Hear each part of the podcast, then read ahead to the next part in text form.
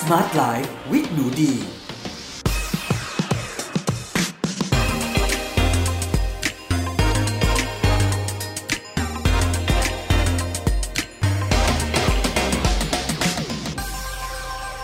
สวัสดีค่ะ ยินดีต้อนรับเข้าสู่ Med Listening Podcast ในรายการ Smart Life with หนูดี กับดิฉัน หนูดีวนิสาเรส และสำหรับวันนี้เรามาพบกันใน episode ที่ 67 กับหัวข้อ อายุยืน 100 ปี แบบชาว Blue Zone ที่ซาร์ดิเนีย ประเทศอิตาลี สวัสดีค่ะเพื่อนๆทุกๆคนสำหรับ episode นี้นะคะ หนูดีอยากจะขอพาเพื่อนๆ ไปทัวร์ประเทศอิตาลีกันค่ะ แต่ว่าไม่ได้จะพาไปทัวร์แบบเหนือจรดใต้นะคะ แต่จะพาไปจุดพิเศษมากๆจุดหนึ่งค่ะ ของประเทศอิตาลี ซึ่งต้องสารภาพว่าหนูดีเองก็ยังไม่เคยได้ไปเลย เราคืออยากไปมากๆนะคะ เพราะว่าตอนที่หนูดีไปอยู่อิตาลีนะคะ ไปอยู่ครั้งละเป็นเดือนเลยนะคะ ไปเฝ้าน้องสาวเรียนปริญญาโทเนาะไปดูแลเขาเนี่ยหนูดีไม่รู้เรื่องบลูโซนทุกคน เออ แล้วก็หลายปีผ่านไป อ้าว มาอ่านการเก็บข้อมูลและงานวิจัยเกี่ยวกับบลูโซนนะคะ ที่เป็นหย่อมที่มีคนอายุเกิน 100 ปีอาศัยรวมตัวกันอยู่มากที่สุดในโลกค่ะ และหนึ่งในหย่อมนั้นนะคะ ก็คือจุดที่เรียกว่า o g l i e s t r a region ที่ซาดิเนีย ประเทศอิตาลีค่ะ ทีนี้เรามา recap กันนิดหนึ่งนะคะเพื่อนๆ5หย่อมนี้มีที่ไหนในโลกบ้างนะคะ ก็ที่นี้เลยนะคะ วันนี้ที่จะพาไปเลยนะคะซาร์ดิเนียอิตาลีค่ะ แต่ว่าในอีก 4 หย่อมนะคะ ก็คือที่เมืองอิคาเรีย ประเทศกรีซค่ะ เมืองโอกินาวาประเทศญี่ปุ่นนะคะ เมืองโลมาลินดาลอสแอนเจลิสแคลิฟอร์เนียที่สหรัฐอเมริกาค่ะ แล้วก็ที่คาบสมุทรนิโกย่านะคะ หรือว่านิโกย่า peninsula ประเทศคอสตาริกาค่ะ ในแต่ละที่เนี่ยทั้ง 5 ที่นะคะเขาจะมีอาหารที่เขาทานนะคะ แล้วก็มีพฤติกรรมที่เขาจะทำไลฟ์สไตล์การใช้ชีวิตเนี่ยที่ส่งผลให้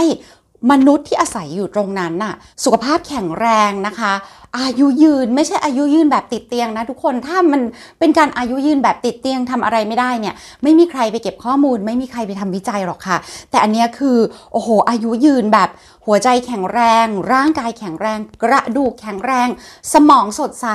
คือปัญหาเกี่ยวกับเรื่องสมองเสื่อม หรือว่าความจำเสื่อมเนี่ยเกิดขึ้นน้อยมากใน 5 หย่อมของโลกตรงนี้ด้วยทุกคน แล้วเขาอะไม่ได้มีแค่อายุเกิน 100 ปีที่เรียกว่าเซนติเนเรียนเยอะเท่านั้นนะคะ เขายังมี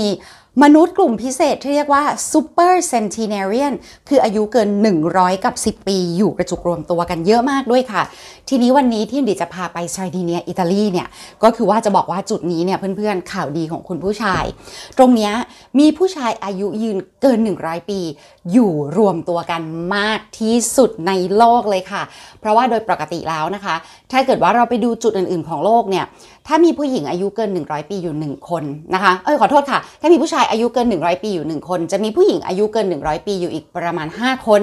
แต่ที่ซาดิเนียอิตาลีค่ะ สัดส่วนคือ 1 ต่อ 1 เลยค่ะ ชาย 1 คน หญิง 1 คน กันเลยทีเดียวคือแบบเยอะเยอะมากๆแบบคือเยอะมากจริงๆคำถามก็คือผู้ชายทั่วโลกที่อายุเฉลี่ยเนี่ยอายุไขเฉลี่ยน้อยกว่าผู้หญิง ประมาณ 10 ปีทั่วโลกเนี่ย แล้วที่นี่เขาทำยังไงอายุยืนกันจัง เดี๋ยวไปดูไลฟ์สไตล์กันเลย แล้วจริง ๆ ต้องบอกว่าไปดูอาชีพด้วย เพราะว่าอาชีพของผู้ชายในซาดีเนียอิตาลีเนี่ยเขามีอาชีพ signature อยู่อันนึง ที่น่าจะเป็นส่วนสำคัญมากๆเลยนะคะ ที่เป็นสิ่งที่ทำให้เขาอายุยืนมากๆค่ะ ชาวซาดีเนียนะคะ อาหารที่เขาทานเนี่ยจะเป็นอาหารที่เต็มไปด้วยพืชผักค่ะ เขากินพืชผักผลไม้เนี่ยนะคะ เยอะมากจริง ๆ เลยค่ะ โดยอันสิ่งที่เขากินเยอะมากที่สุดนะคะ คืออาหารในส่วนที่เรียกว่า grains ค่ะ หรือว่าธัญพืชนะคะ ก็จะเป็นเมล็ดพืช เมล็ดข้าวนะคะ เมล็ดถั่วต่างๆ เมล็ดงานะคะคเขาจะกินพวกเมล็ดเยอะมากเลยนะคะ คือ grains เนี่ยธัญพืชกินถึง 47%ของแคลอรี่ประจำวันเลยทุกคน เพราะฉะนั้นเนี่ยเวลาที่เราบอกว่า โอ้ กินเนื้อสัตว์สิ กินเนื้อสัตว์เยอะๆ กินอาหารที่เป็น meat based คือกินเนื้อสัตว์เป็นหลักเนี่ยยังไม่เคยมีการเก็บข้อมูลงานวิจัยที่ไหนในโลกเลยนะคะ ที่บ่งชี้ว่าคนที่กินเนื้อสัตว์เป็นอาหารหลักเนี่ยมีอายุยืนและสุขภาพแข็งแรงได้มากที่สุดในโลก ทั้งแต่ว่าในสิ่งที่คนพบเนี่ยก็คือว่าทุกอารยธรรมย้อนไปในอดีตนับหมื่นปี จนถึงปัจจุบันเนี่ยคนที่แข็งแรงอายุยืนนะคะเกิน 100 ปี หรือว่าอารยธรรมที่มีคนแข็งแรงและลีนอาศัยอยู่มากที่สุดเนี่ยก็คืออารยธรรมที่คน กิน plant based ค่ะ plant based หมายถึงกินพืชเป็นอาหารหลัก กินธัญพืช กินหัวเผือก หัวมันนะคะ มันฝรั่ง มันหวาน มันเทศ แล้วก็กินถั่วค่ะ ที่ซาร์ดีเนียนะคะ นอกจากธัญพืชที่กินกับเกือบ 50%แล้วเนี่ย เขากินลีกูมหรือว่าถั่วนะคะ อีก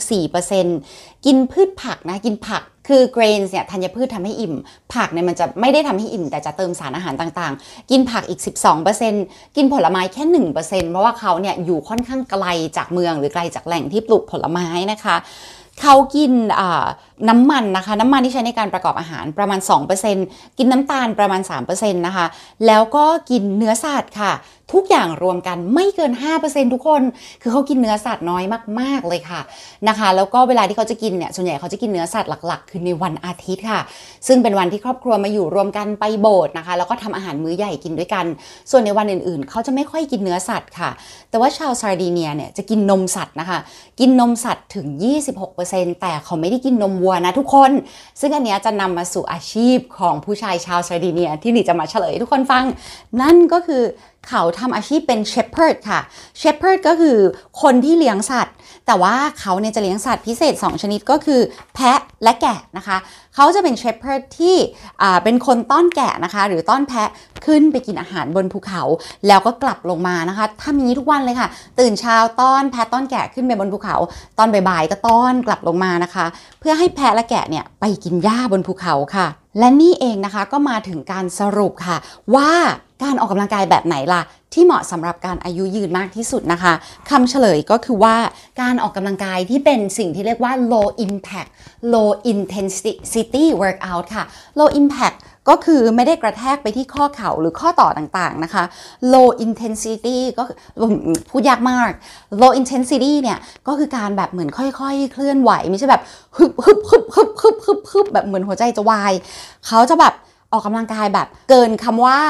ช้ามานิดหนึ่งแต่ไม่ถึงคำว่าเร็วสุดๆเนี่ยเขาทำอย่างเงี้ยต่อเนื่องต่อเนื่องต่อเนื่องนะคะ ทั้งวันเลย แล้วสิ่งที่นักวิจัยค้นพบก็คือว่าการออกกำลังกายในรูปแบบนี้แหละค่ะ ที่น่าจะทำให้เขาอายุยืนมากๆเลยนะคะ เพราะฉะนั้นนะคะ ถ้าใครคิดจะออกแบบการออกกำลังกายของตัวเองนะคะหนูดีก็อยากจะขอแนะนำว่า ถ้าเราอ้างอิงของ Blue Zone เนี่ยก็จะเห็นว่าเขาไม่ได้ทำอะไรรุนแรงแบบอออย่างผู้ที่เก็บข้อมูลของ Blue Zone นะคะคุณแดนบิวเนอร์เนี่ยค่ะ ที่ใช้ทุนนะคะของ National Geographic เนี่ยเขาก็สรุปบอกว่าอะไรที่มันไปไกลถึงขั้นมาราธอนเนี่ยมันอาจจะมากจนเกินไปนะคะสำหรับการมีสุขภาพที่ดีค่ะ เขาก็เลยอยากจะขอนำเสนอว่าเป็นการเดินเร็วนะคะ ไม่ต้องถึงกับวิ่งก็ได้นะคะ การว่ายน้ำนะคะ การทำสวนผักการทำอะไรก็ได้นะคะ ที่มันเป็นลักษณะที่ไม่ได้กระแทกข้อต่อ แล้วก็ไม่ได้แบบโหมหนักรุนแรงเกินไปค่ะ ชาวซาดีเนียเนี่ยนะคะ เขาจะให้ความสำคัญกับครอบครัวมาก ๆเลยค่ะ แล้วก็จะใช้เวลากับครอบครัวค่อนข้างเยอะมากนะคะ เรียกว่ามื้ออาหารแทบทุกมื้อนะคะ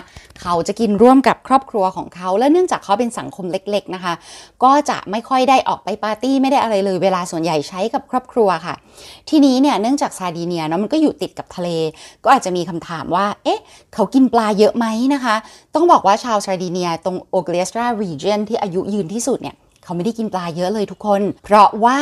เขาอยู่ในซาร์ดีเนียคือเป็นเหมือนเกาะที่อยู่ติดกับทะเลก็จริงนะคะ แต่ว่าเขาอยู่สูงขึ้นไปบนภูเขาค่ะทำให้เวลาที่เขาเนี่ยจะเดินมาถึงชายฝั่งทะเลได้นะคะ ต้องใช้เวลาไปกลับถึง 2 วันเลยทีเดียวค่ะทำให้ชาวโอเกลสโอเกลสตราเนี่ยนะคะแทบจะไม่ได้กินปลาเลยทุกคน เรียกว่าเป็น treat แบบนานๆทีเลยมากกว่าค่ะนะคะ เพราะฉะนั้นเนี่ยถ้าใครที่คิดว่าโอ้อาหารแบบตรงนี้นะเป็นอิตาลีต้องเป็นอาหารเมดิเตอร์เรเนียนเมดิเตอร์เรเนียนแปลว่ากินปลาทุกมื้อทุกวันแน่ๆเลยในความเป็นจริงไม่ใช่แบบนั้นเลยค่ะ เขากิน พวกพืชผักผลไม้เยอะกว่ามาก ๆ เลยค่ะ มาดูในอาหารของเขากันดีกว่านะคะว่าหลักๆแล้วเนี่ยเขากินอะไรเป็นอาหารหลักกันบ้างค่ะ ถ้าไม่ใช่ปลา ไม่ใช่ไก่ ไม่ใช่หมู ไม่ใช่เนื้อ คือพวกนี้เนี่ยเขากินแต่น้อยมากประมาณ 5%เนี่ยเขากินอะไรกันนะคะ หลักๆเลยคือเขากินขนมปังนะคะ แบบที่เรียกว่า sourdough นะคะ sourdough bread แล้วก็ flat bread ค่ะ sourdough คือขนมปังเปรี้ยว ซึ่งจะย่อยง่ายกว่าขนมปังทั่วๆไปค่ะนะคะ ปัจจุบันเมืองไทยเห็นมีคนทำกันเยอะ แล้วก็มีการขายด้วย เพื่อนๆลองดูนะ เพราะว่าเจ้า sourdough เนี่ย นอกจากมียีสต์นะคะในการช่วยให้ขนมปังขึ้นฟูแล้วเนี่ย ยังจะมีแบคทีเรียบางชนิดนะคะ ที่ปนเข้ามาด้วยช่วยในการย่อยแป้งไปก่อนค่ะทำให้แป้ง sourdough เนี่ยย่อยง่ายขึ้นเยอะมากๆเลยค่ะนะคะ flat bread ก็คือขนมปังแบนค่ะ พวกนี้เนี่ยจะกลูเตนต่ำมากๆ แล้วก็จะมีโปรตีนสูงด้วยนะคะ ก็ถ้าเพื่อนๆสนใจนะอีกหน่อยถ้าใครกลับไปอิตาลีนะคะ เห็นขนมปังแบนขนมปังเปรี้ยวของเขาลองสั่งมากินดูนะคะ หรือว่าเมืองไทยเดี๋ยวนี้ก็มีหาซื้อได้ไม่ยากเกินไปแล้วค่ะเขากินถั่วเยอะมากๆนะคะเขาจะเน้นเป็นถั่วลูกไก่นะคะ กับถั่วฟาว่า ซึ่งจะเป็นถั่วท้องถิ่นของเขาค่ะ ส่วนธัญพืชที่เขาชอบกินมาก ๆ เลยนะคะ ก็คือลูกเดือยค่ะ หรือว่าข้าวบาร์ลี่เนาะซึ่งพวกนี้เนี่ยไม่ได้กินเป็นเม็ด ๆ อย่างเดียวนะ เขายังเอามาบดนะคะ แล้วก็เอามาทำขนมปังด้วยค่ะ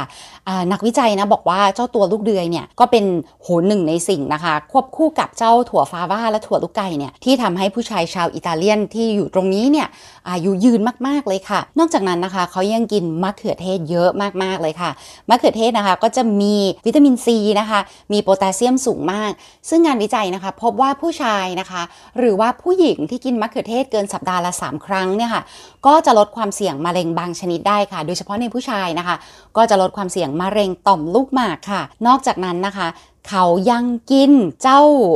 อัลมอนด์ค่ะ กินเมล็ดอัลมอนด์นะคะ จะกินแบบผสมกับอาหารนะคะ หรือว่าจะกินแบบเป็นเม็ดเม็ดเลยเป็นขนมก็ได้เช่นกันค่ะ ตัวเขานะคะจะกินไวน์ชนิดหนึ่งนะคะ เรียกว่าแคนานูไวน์ซึ่งเจ้าแคนานูไวน์เนี่ยก็จะมีมาจากองุ่นค่ะ ที่มีการตากแดดค่อนข้างนานเขาเรียกว่า sun stressed grape นะคะ เรียกว่า grenache ใช่ไหม grenache หรือ grenache ออกเสียงนี่เหนื่อยในการออกเสียงมาก ๆ เลย เขาจะกินแบบนี้แต่เขาไม่ได้กินเยอะขนาดนั้น ทีนี้มันจะมีงานวิจัยค่ะ บอกว่าเราสามารถที่จะกินน้ำองุ่นดำนะคะ หรือว่ากินน้ำองุ่นเนี่ยแหละค่ะ หรือว่ากินองุ่นนะคะ หรือเอาจริง ๆ ไม่ต้องกินในงานวิจัยพบว่าการกินน้ำองุ่นกับกินไวน์น่ะผลต่อสุขภาพไม่ได้ต่างกันเลย เราไม่จำเป็นต้องเพิ่มแอลกอฮอล์เข้ามาในร่างกายของเราเลยด้วยซ้ำแต่เอาจริง ๆ เราคนไทยเนาะประเทศไม่ได้ปลูกองุ่นนะคะ กินเป็นข้าวไรซ์เบอร์รี่กินเป็นถั่วดำเนี่ยก็ได้แอนโทไซยานินเช่นกันนะคะ ไม่ได้แตกต่างกันเลยเนาะเพราะฉะนั้นนะคะนี่ก็คือลักษณะอาหารของชาวสตราดีเนียในอิตาลีค่ะ ซึ่งเป็นจุดหนึ่งในโลกใบนี้นะคะ ที่มีคนอายุยืนเกินร้อยปีอาศัยอยู่มากที่สุดเลยเนาะอันนี้ก็เป็นไอเดียนะคะสำหรับเพื่อนๆที่ใครที่อยากอายุยืนนะคะ แล้วก็อยากจะศึกษาว่าเอ๊ชาวสตราดีเนียเขาใช้ชีวิตยังไงนะหรือว่าชาวบลูโซนเขาใช้ชีวิตยังไงเนี่ยก็สามารถที่จะนำไปปรับใช้กับชีวิตของตัวเองได้เลยค่ะ เพราะว่าตัวดีเองเนี่ย ก็นำมาใช้ในชีวิตเช่นกันค่ะนำมาใช้แล้วก็นำมาประเมินตัวเองนะคะ ว่าเอ๊ะการออกกำลังกายของเรา มันรุนแรงไปหรือเปล่า มันเบาเกินไปหรือเปล่า เรากินถั่วพอหรือยัง ซึ่งต้องบอกว่าตัวดีเองหลังจากศึกษาเนี่ยหนูดีก็บังคับตัวเองให้กินถั่วเพิ่มมากขึ้น เพราะว่าชาวชาวบลูโซนเนี่ยค่ะเขากินถั่วมากกว่าคนอเมริกันนะคะ ทั่วไปเนี่ยถึง 6 เท่าเลยทีเดียวทุกคนก็เลยอยากจะบอกว่า คิดว่าคนไทยเราก็ยังกินถั่วน้อยอยู่ค่ะ กินถั่วเพิ่มขึ้นนะคะ วิธีการกินไม่ยากอะไรค่ะ ก็คือว่าไม่ต้องมาทำเมนูอะไรก็ได้ บางทีคนไทยเรานึกเมนูถั่วไม่ออกค่ะหนูดีอยากจะบอกว่าเราแค่หุงข้าวนะคะ แล้วก็เพิ่มถั่วเข้ามา ถั่วกับข้าวหุงพร้อมกันไม่ได้นะคะ มันสุกไม่พร้อมกันเนาะแต่ว่าเราสามารถหุงถั่วแยกนะคะ ใน ตั้งเตาหรือว่าหม้ออัดความดันนะคะ แล้วก็เอามากินกับข้าวค่ะ โดยกินข้าวครึ่งหนึ่งถั่วครึ่งหนึ่งเนี่ยเพื่อนๆก็จะได้ประโยชน์ไม่แตกต่างกับชาวบลูโซนเลยนะคะ ที่เขากินถั่วแบบนั้น ทีนี้ถามว่าถั่วไหนดี ถั่วอะไรก็ได้ค่ะ เพราะว่าทุกถั่วมีประโยชน์ในรูปแบบของตัวเองค่ะ ไม่ว่าถั่วแดง ถั่วดำถั่วเขียว ถั่วเหลือง ถั่วลูกไก่ ถั่ว fava ถั่วเรียกถั่วตาดำนะคะ black eyed peas คือทุก blue zone อะเขาจะมีถั่วที่เป็น signature ถั่วของเขา แล้วก็ชาวโอกินาวาก็เป็นถั่วเหลืองนะคะเนาะก็เพื่อนๆลองหาโอกาสกินถั่วให้มากขึ้นค่ะ เพื่อจะได้รับประโยชน์นะคะ จาก สารอาหารคือถั่วเนี่ยเขาบอกว่าเป็นหนึ่งในอาหารที่สารอาหารคือแพ็คแน่นที่สุดบนพื้นพิภพแห่งนี้เลยค่ะนะคะ ถ้าเราไม่กินถั่วถือว่าเราพลาดมากกับการใช้ชีวิตเลยเนาะโอเคเลยค่ะเพื่อนๆ สุดท้ายนี้ก็ขอให้ทุกคนนะคะ สุขภาพแข็งแรงนะคะ มีชีวิตที่มีความสุขแคล้วคลาดจาก โรคร้ายทั้งปวงและแคล้วคลาดจากโควิดทุกสายพันธุ์เลยเนาะขอให้ทุกคนนะคะแบบดูแลตัวเองให้ปลอดภัยนะคะ แล้วก็ใช้ชีวิตด้วยความไม่ประมาทเนาะแล้วเดี๋ยวใน episode หน้านะคะ มาดูว่าหนูดีจะพาไปที่ไหนในโลกนะคะ ที่มีชาว blue zone อาศัยอยู่ค่ะ เพื่อเราจะได้ไปก๊อปปี้ไอเดียไปจิกไอเดียมาเนาะลอกการบ้านเขานะคะ เพื่อที่พวกเราจะได้แข็งแรงอายุยืนอย่างสุขภาพดีค่ะ โอเคเลยค่ะสำหรับวันนี้ลาไปก่อนนะคะ สวัสดีค่ะ